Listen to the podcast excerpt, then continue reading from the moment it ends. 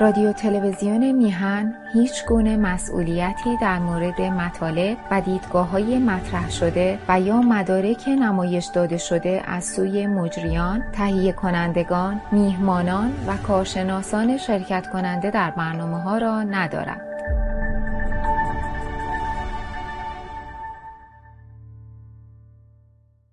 رادیو و تلویزیون میهن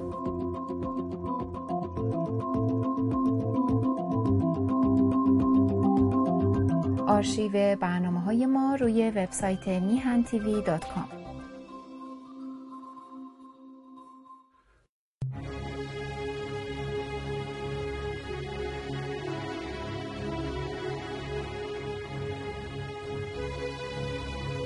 بناهای آباد گردد خراب ز باران و از تابش آفتاب پی افکندم از نظم کاخی بلند که از باد و باران نیابد گزند.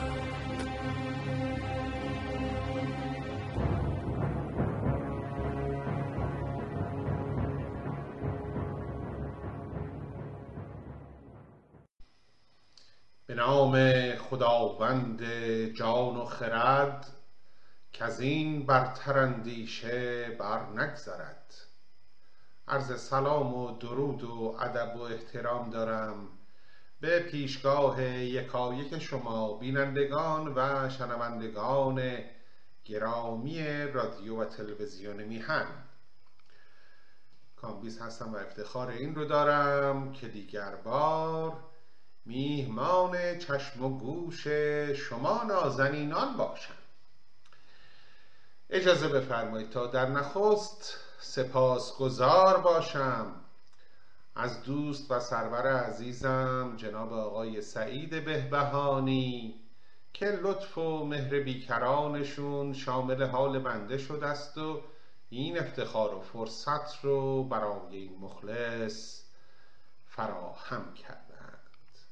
باری یاران و گرامیان چنان که می‌دانید به روخانی کتاب مستطاب شاهنامه حکیم توس نشسته ایم و پس از به پایان بردن داستان زال و رودابه بران شدم تا یک داستان جنسوز.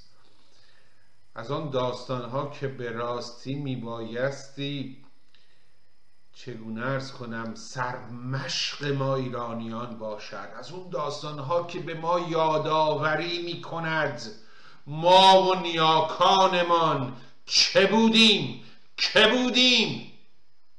این کتاب به راستی چون نیک بنگریم کتابی است که بارها این رو من از استاد بهرام مشیری وام گرفتم از او آموختم. که میفرماید این کتابی است که بزرگی های ما اینجاست. فرزانگی های ما در این کتاب است.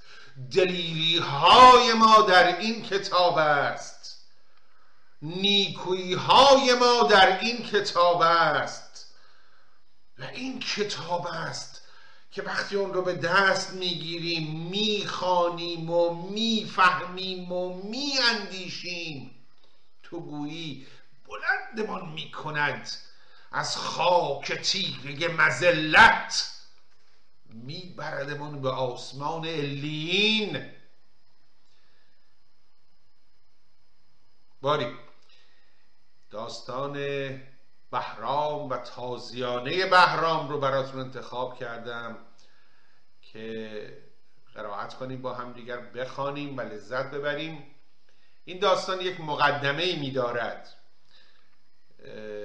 اجازه بفرمایید تا عرض کنم خدمتون که پس از کشته شدن سیاوش خب دانسته است که گیو گودرز به توران زمین رفت و فرنگیس و کیخسرو را به ایران آورد. و از آنجا بود که این جنگ های متعدد ایران و توران که بر اساس کینخواهی سیاوش صورت میپذیرفت آغاز شد.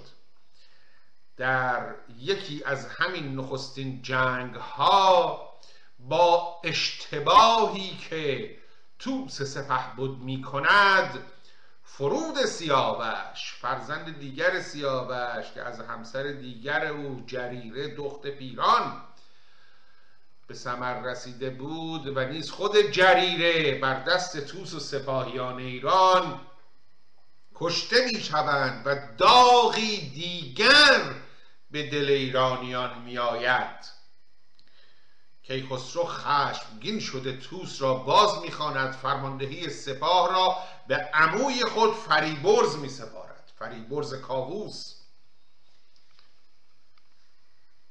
باری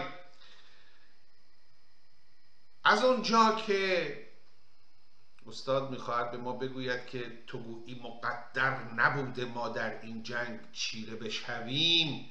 حتی وزش باد بارش برف و بوران و سرما نیز بر علیه ما ایرانیان کار می کند و پس از جنگ و گریز بسیار فریبرز که سپه سالار بود از پیران سپه سالار توران درخواست یک ماه متارکه جنگ می کند و اینک بر سر آغاز جنگ دوم هستیم. از اینجا با اجازه شما این داستان رو برای شما از روی کتاب خواهم خواند و با هم بشنویم این حکایت را.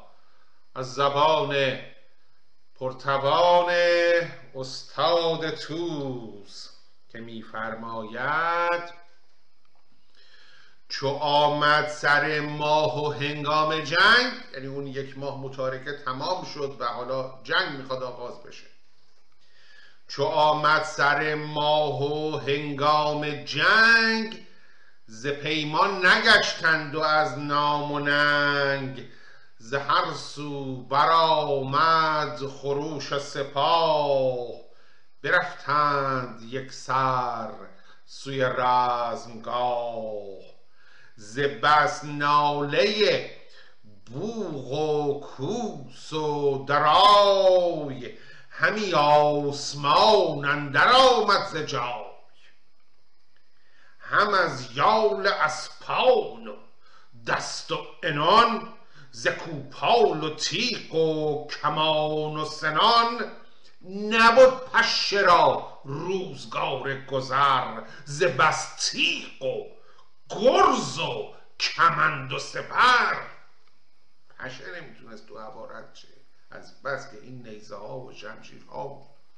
گرزها و سپرها و تیرها و کمانها در هوا بود. اقراق. به این می‌گویند اقراق شاعرانه. بیاراست پیران ویسه سپاه. شد از گرد. گردون گردان سیاه. ابر میمنه بود روین گفت. سپاه توران رو استاد داره توصیف می‌کنه. سپاهی که پیران ویسه سپه سالارش بود. میمنه یعنی دست راست سپاه. اون زمان سپاه ها به این صورت آرایش جنگی می شدن سپاه یک طلایه داشت جلودار بود. میمنه بر دست راست و میسره بر دست چپ و قلب قلب سپاه مهمترین جا این قلب سپاه بود. معمولا سپه سالار در قلب سپاه میستاد باری. بیا راست پیران ویسه سپاه. شد از گرد گردون گردان سیاه. ابر میمنه بود روین گرد. ابا نامداران با دست برد. بشد گرد لحاک بر میسره که در جنگ او شیر بودی بره. به قلب سپه بود پیران به پای چو هومان و نستیهن کین رای. این اسامی را که شما میشنوید خب وقتی شاهنامه می‌خوانیم با اینها یک یک آشنا می‌شویم. این هومان و نستیهن و لحاک و فرشیدور اینها برادران پیران بودند و رویین پسر پیران است. اما این از سپاه تورانیان برگردیم به اردوی ایران. فریبرز چون لشکر تور دید فرود آمد از کوه و صف برکشید. تو گفتی جهان در دم اژدهاست وگر آسمان با زمین گشت راست. سوی میمنه گیو گودرز بود. کجا موبد و مهتر مرز بود. سوی میسره اشکش تیز چنگ که دریای خون راند هنگام جنگ. یلان با فریبرز کاووس شاه درفش از پس پشت در قلبگاه فریبرز با لشکر خیش گفت که از ما هنرها شدن در نهفت. از کردم چند جنگ بود که با شکست ایرانیان به پایان رسیده بود. اینجا فریبرز دارد در آغاز جنگ دلاوران رو تشجیع می‌کنه. مدتی است ما دست و شمشیری نشان نداده ایم سران یلان پهلوانان یک امروز مردی کنید. فریبرز با لشکر خیش گفت که از ما هنرها شدن در نهفت. یک امروز چون شیر جنگ آوریم جهان بر بدندیش تنگ آوریم که از این ننگ تا جاودان بر سپاه بخندد همی گرز و رومی کلاه دو به روی اندر آورد روی همه کین خواه و همه جنگ جوی. یکی تیر باران بکردند سخت چو باد خزان بر جهت بر درخت. به به توصیفات رو باد پاییزی باد خزان وقتی که بر درخت میوزه این برگ ها فرو میریزن. بله استاد تو گویی این صحنه نبرد رو داره برای ما به تصویر می‌کشه. میگه این تیربارانی که از دو سپاه می‌شد سران بودند که چون برگ خزان فرو میریختند. یکی تیر باران بکردند سخت چو باد خزان بر جهت بر درخت تو گفتی هوا پر کرکس شده زمین از پی پیل اطلس شده است. اطلس پارچه ابریشمی حقیقی؟ نرمه. بله. اونقدر پیلان جنگی بود که زیر پای این پیلان خاک نرم شده بود.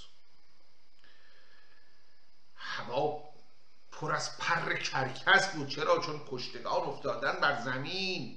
مردارخار میاد که حالا اینا رو بخوره.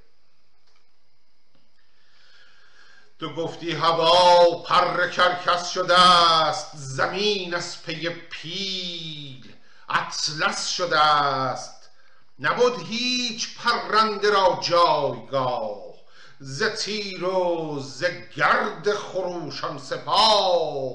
درخشیدن تیغ الماس گون به کردار آتش به گردندرون تو گفتی زمین روی زنگی شده است. ستاره دل مرد جنگی شده ستاره دل مرد جنگی شده است. این اشارت دارد به کوچک شدن دلها. زمین سیاه شده بود. روی زنگی زمین سیاه شده بود. دل مردان جنگی هم کوچک شد. متاثر میشه آدمی از دیدن این همه خون این همه جنازه این همه کشته پیر و جوان خرد و کلان. یکی پس از دیگری از دو سو دارن میریزن رو زمین. زبس نیزه و گرز و شمشیر تیز برآمد همی از جهان راست خیز. همان در زمان گیو شد پیش صف خروشان و بر لب برآورده کف. ابا نامداران گودرزیان کزیشان بودی راه سود و زیان. گودرز و گودرزیان در واقع در شاهنامه بسیار از اینها میشنویم به ویژه در بخش حماسی. عرض می شود که خب خود گودرز هم صدر اعظم ایران بود هم به روایتی مربی رستم بوده است. بنابراین نزد خاندان دستان سام نیز ارچ و قربی می داشته و از دلاوران ایرانی بوده. او را پهلوان می نامیدند و ایل و تبار بسیار داشت. مشهور بود که او هشتاد نبیر پسر دارد. یعنی فرزند و فرزندزاده و برادرزاده و اون عرض می شود که قوم و ایل و تبار او بزرگ بودند و گیف سرآمد آنان بود. گیو گیو که پس از رستم در سپاه ایران ما عرض می شود که گیو برجسته ترین پهلوان است. باری حالا گیو و گودرزیان آمدن به پیش صف. همان در زمان گیو شد پیش صف خروشان و بر لب برآورده کف. ابا نامداران گودرزیان کزیشان بودی راه سود و زیان. و از آن روی پیران بیامد به پیش ابا ویژ گردان و خیشان خیش یکایک براویخت با گیو گرد چنان که از جهان روشنایی ببرد. به تیر و به نیزه براویختند همی زاهن آتش فرو چو دیدند لحاک و فرشید ورد از آن لشکر گشن برخاست گرد یکی حمله کردند بر سوی گیو بر آن گرزداران و مردان نیف. آمدند به کمک پیران در جنگ با گیو و یارانش. فکندند از آن پس به بازو کمان به شمشیر بردند دستان زمان. چنان شد که کس روی کشور ندید. ز بس کشتگان شد زمین ناپدید. یکی پشت بر دیگری بر نگاشت به نگذاشت آن پایگه را که داشت. هیچکس فرار نمی‌کرد پشتش رو حریف نمی‌کرد. تا پای جون می جنگیدن تا بیفتن بمیرن کشته بشن. این قابل ستایش هست این گونه از جان گذشتگی. این, این مایه میهن پرستی. این مایه میهن دوستی. یکی پشت بر دیگری بر نگاشت به نگذاشت آن پایگه را که داشت. چنین گفت هومان به فرشیدورد که با قلب گه جست باید نبرد. فریبرز باید که از این قلبگاه گریزان بپوید به پشت سپاه. پس آسان بود جنگ با میمنه به چنگندر آریم یک سر بنه ما چرا داریم با گیو شکست ناپذیر می جنگیم بهتر آن است که تارگت و هدف رو فریبرز در قلب سپاه نشانه کنیم. به سوی او بتازیم. اوست که درفش کاویان را دارد. او رو که فراری بدیم بر او که چیره بشیم او وقت میشه آمد سراغ این میمنه و کار جناح راست سپاه رو یک سره کرد. اما نقطه ضعف الان اونجاست. دو برادر پیران با هم گفتگو می‌کنن این رو. پس چه می‌کنن؟ این نقشه رو عملی می‌کنن. برفتند پس تا به قلب سپاه به جنگ فریبرز کاووس شاه. چو گودرز زانگونه آورد دید رخ نامداران پر از گردید یکی حمله برد از میان سپاه بزد خیشتن تیز در قلبگاه. و این بر هم گودرز به کمک فریبرز میاد. همی کوفتند دین بر اون اون بر این.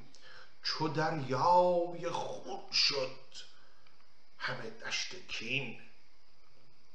زهومان گریزان بشد پهلوان. پهلوان ارز کردم یکی از القاب گودرز بوده. و در این جنگ هم می‌بینیم که سپاه ایران تاب مقاومت رو از دست میدند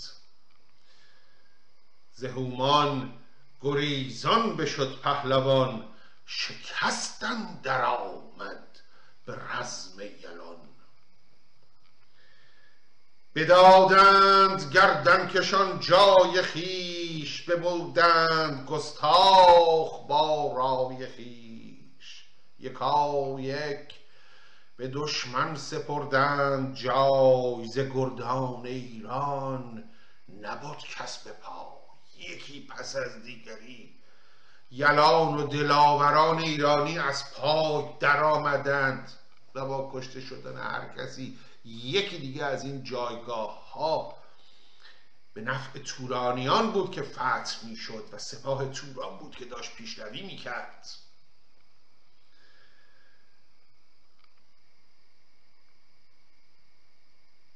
بدادند گردن کشان جای خیش ببودند گستاخ با رای خیش. یکا یک به دشمن سپردند. جای ز گردان ایران نبود کس به پای. ندیدند بر جای کوس و درفش. ز پیکارشان دیده ها شد بنفش و وقتی که درفش درفش کاویان که به حضورتون عرض کردم با هم خوندیم داستان زحاک ماردوش رو اونجا. وقتی کاوه آهنگر قیام می کند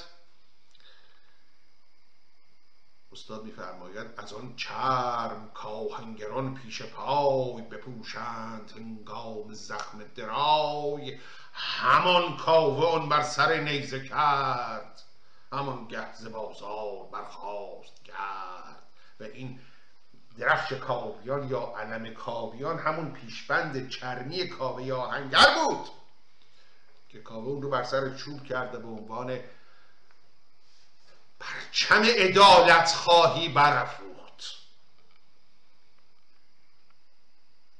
که این روزها میشنویم جنبش ادالت خواهی.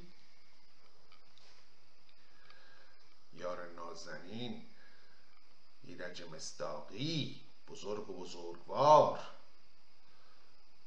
بر زیر این علم داره پیش میره کاوه آهنگر امروز ماست. جنبش ادالت خواهی جنبش داد خواهی.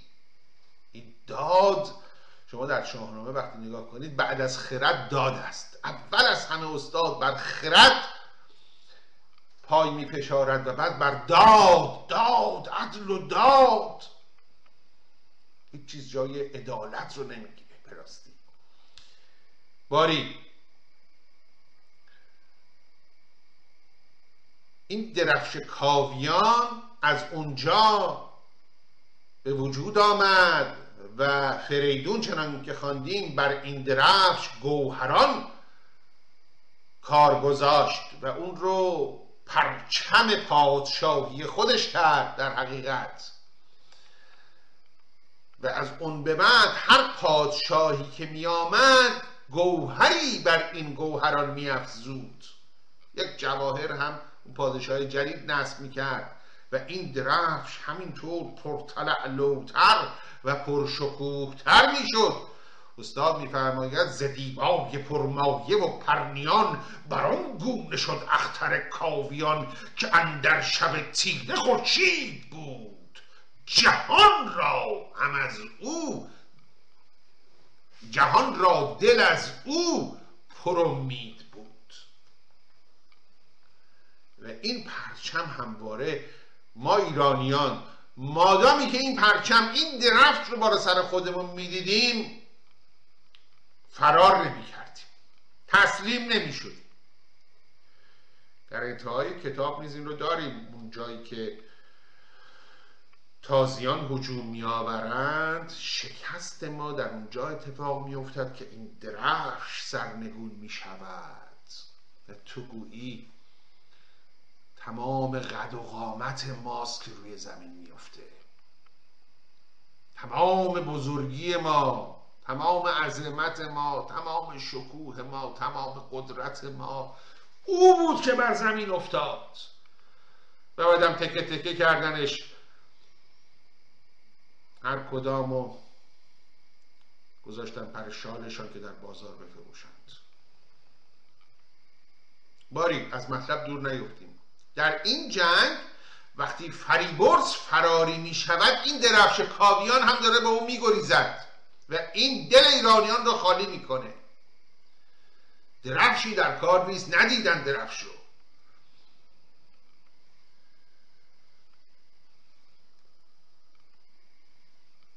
ندیدند بر جای کوس و درفش ز پیکار شد دیده هاشون بنفش دل ایران به دشمن نمودند پشت از آن کار بادن در آمد یعنی پوچ. یعنی هیچی نصیب ما نشد در اون جنگ. از آن کار بادن در آمد به مشت. دل ایران به دشمن نمودند پشت فرار کردند ایرانیان. از آن کار بادن در آمد به مشت. نگون گشت کوس و درفش و سنان. نبود هیچ پیدا رکیب از انان که دلشان به یک باره برگشته بود ز خون دشت و کوه اندر آغشته بود. چو دشمن ز هر سوی انبوه شد فریبرز بر دامن کوه شد. رفت بالای بلندی که از اونجا مسلط باشه به دشمن. فرار به بالای کوه. چو دشمن ز هر سوی انبوه شد فریبرز بر دامن کوه شد. برفتند از ایرانیان هر که زیست بر آن زندگانی بباید گریست. این روایت استاده. آن از ایرانیان که زنده مونده بودند. اونها که هنوز رمقی داشتن نفسی میکشیدند رفتند کنار فریبرز بر دامنه کوه که زندگانی که بر این زندگانی بباید گریست استاد میفرماید. از ننگ و خالی شکست. از این خفت و خالی که ما کشیدیم همی بود بر جای گودرز و گیو. ز لشکر بسی نامداران نیو. ندید او یلان و سپه را ندید. به کردار آتش دلش بردمید. گودرز هم وحشت به دلش افتاد. وقتی دید دور تا دورش خالی از نرشیدان شده.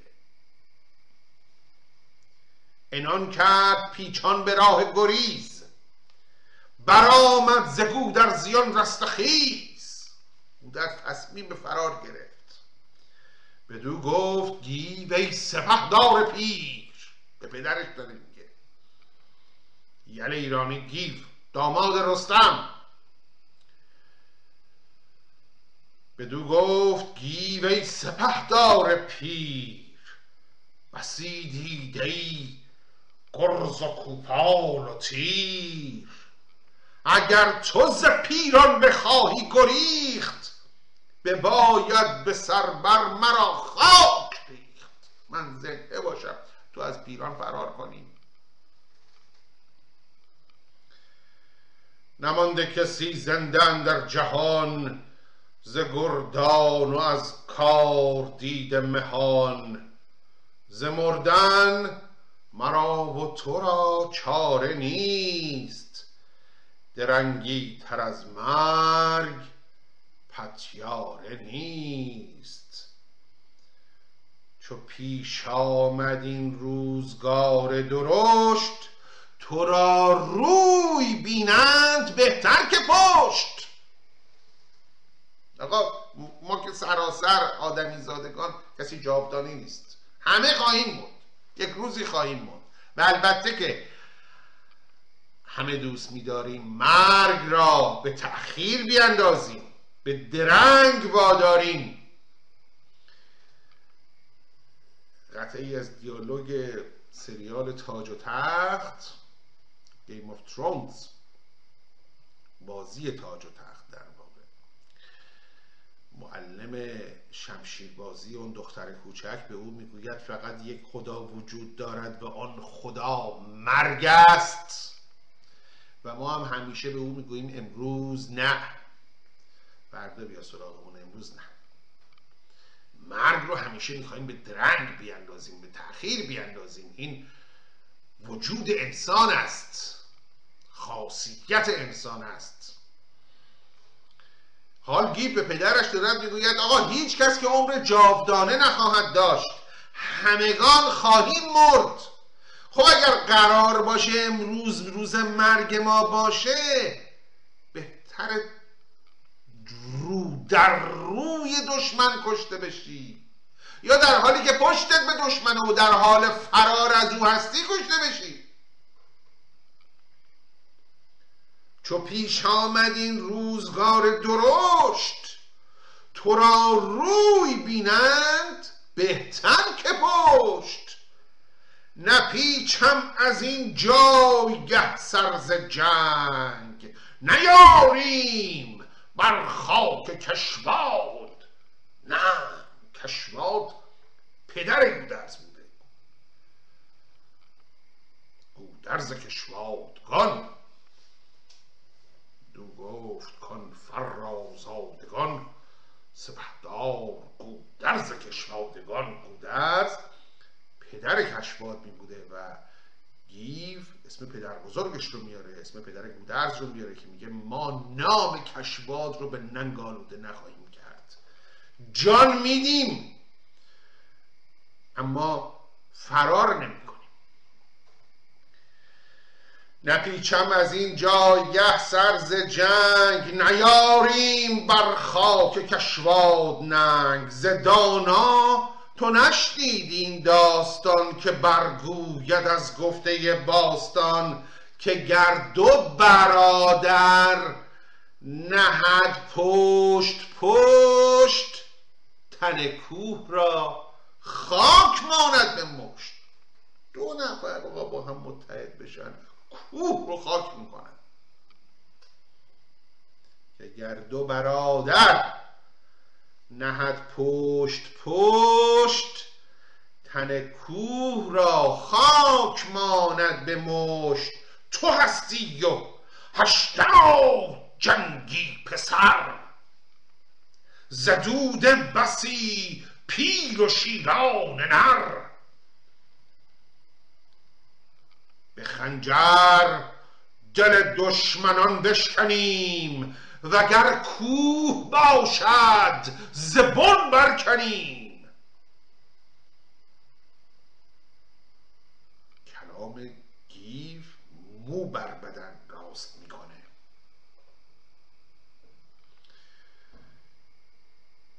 چه گودرز بشنید گفتار گیو بدید آن سر و ترگ خیشان نیو.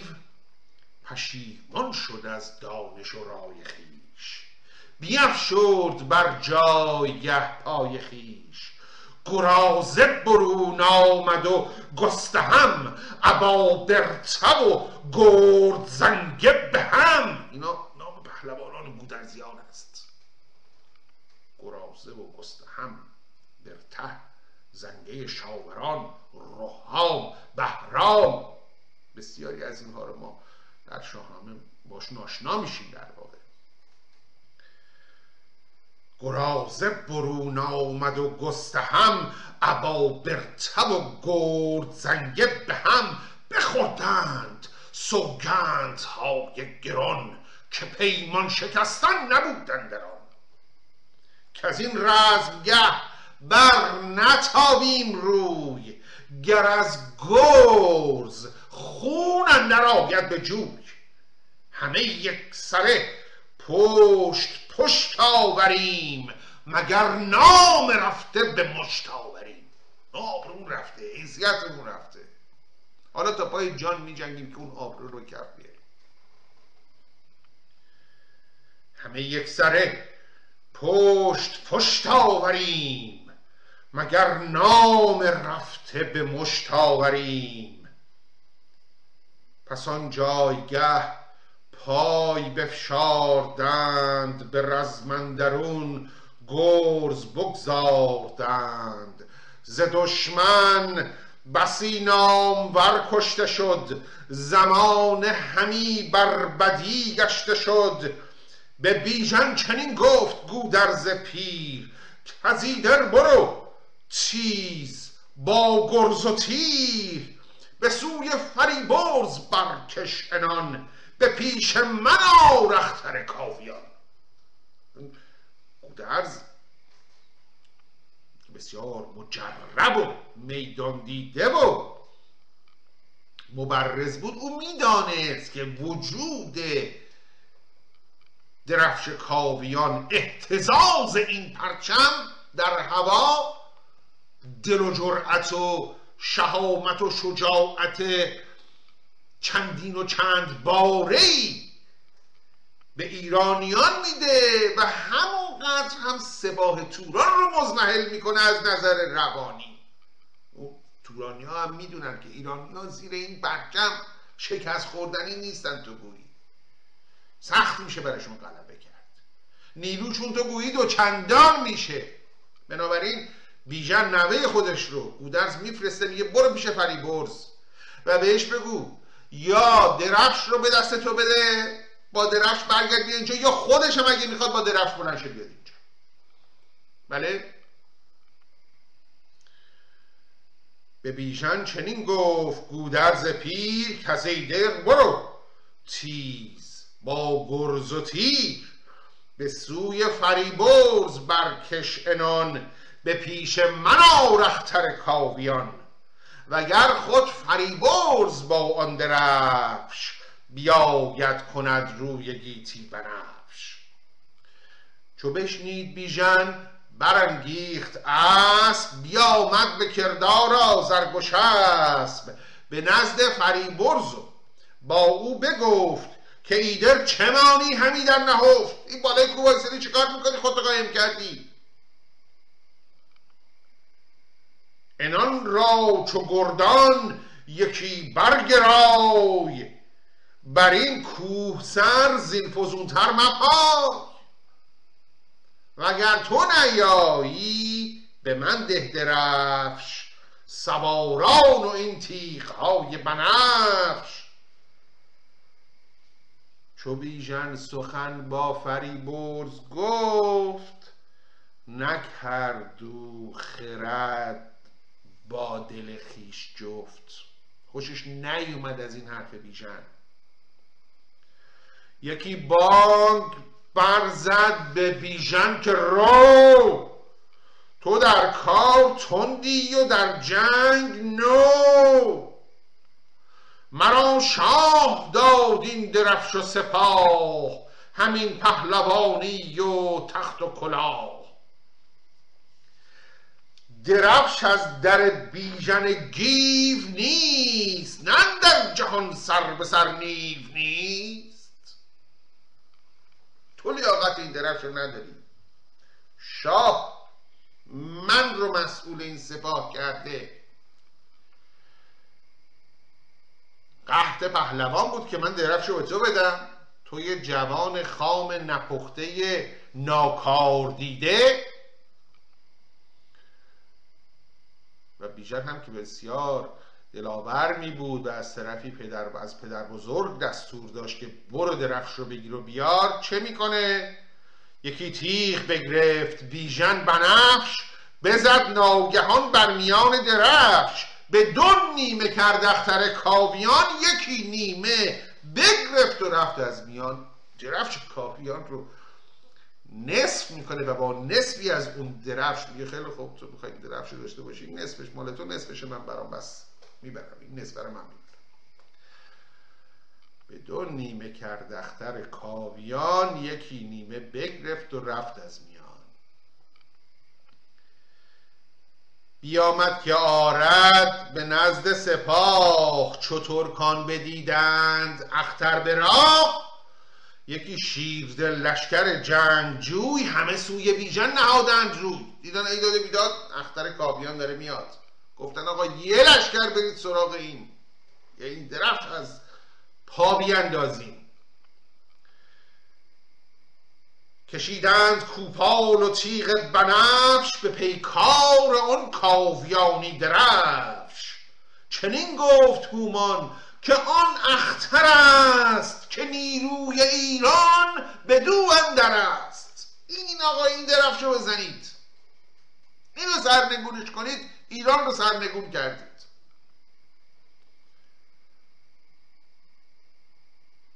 چنین گفت هومان که اون اختر است که نیروی ایران به دو اندر است.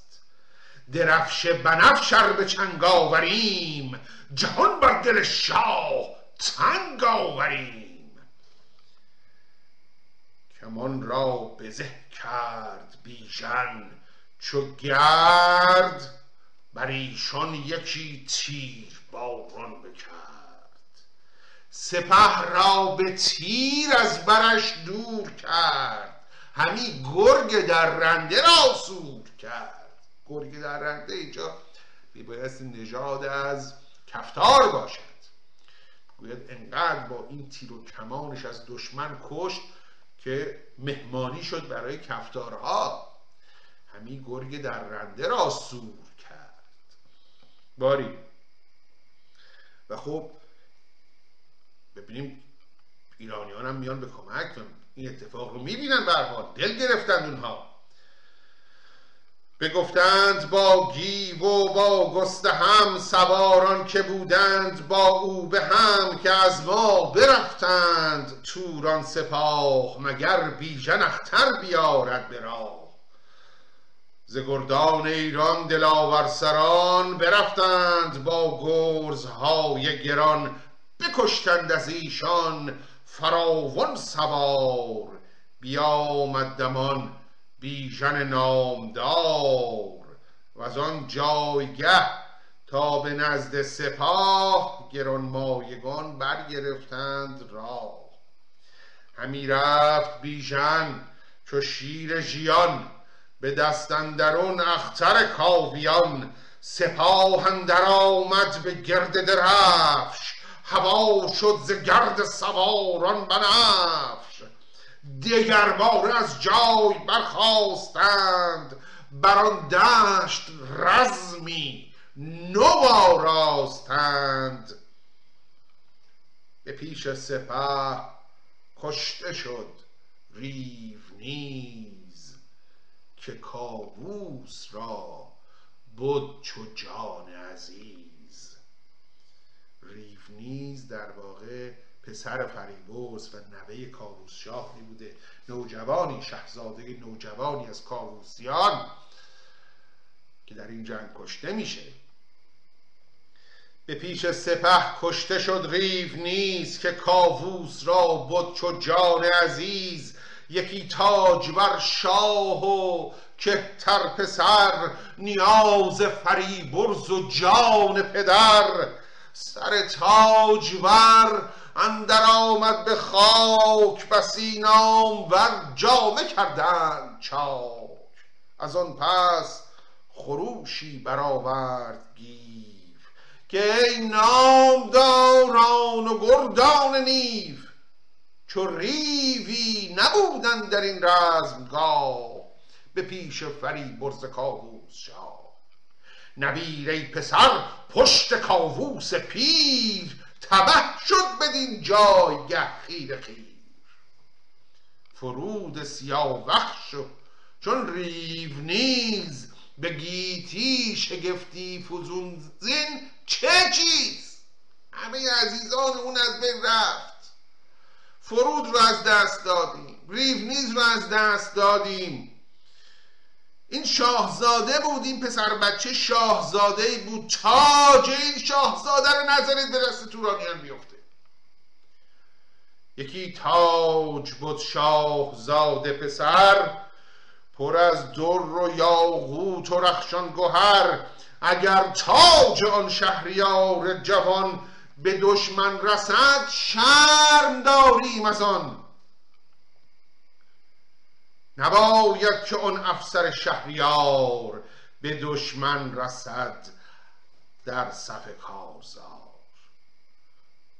فزاید بر این ننگ ها ننگ نیز از این افسر و کشتن ریو نیز. به نوی برآمد یکی کارزار ز لشکر. بر آن افسر نامدار.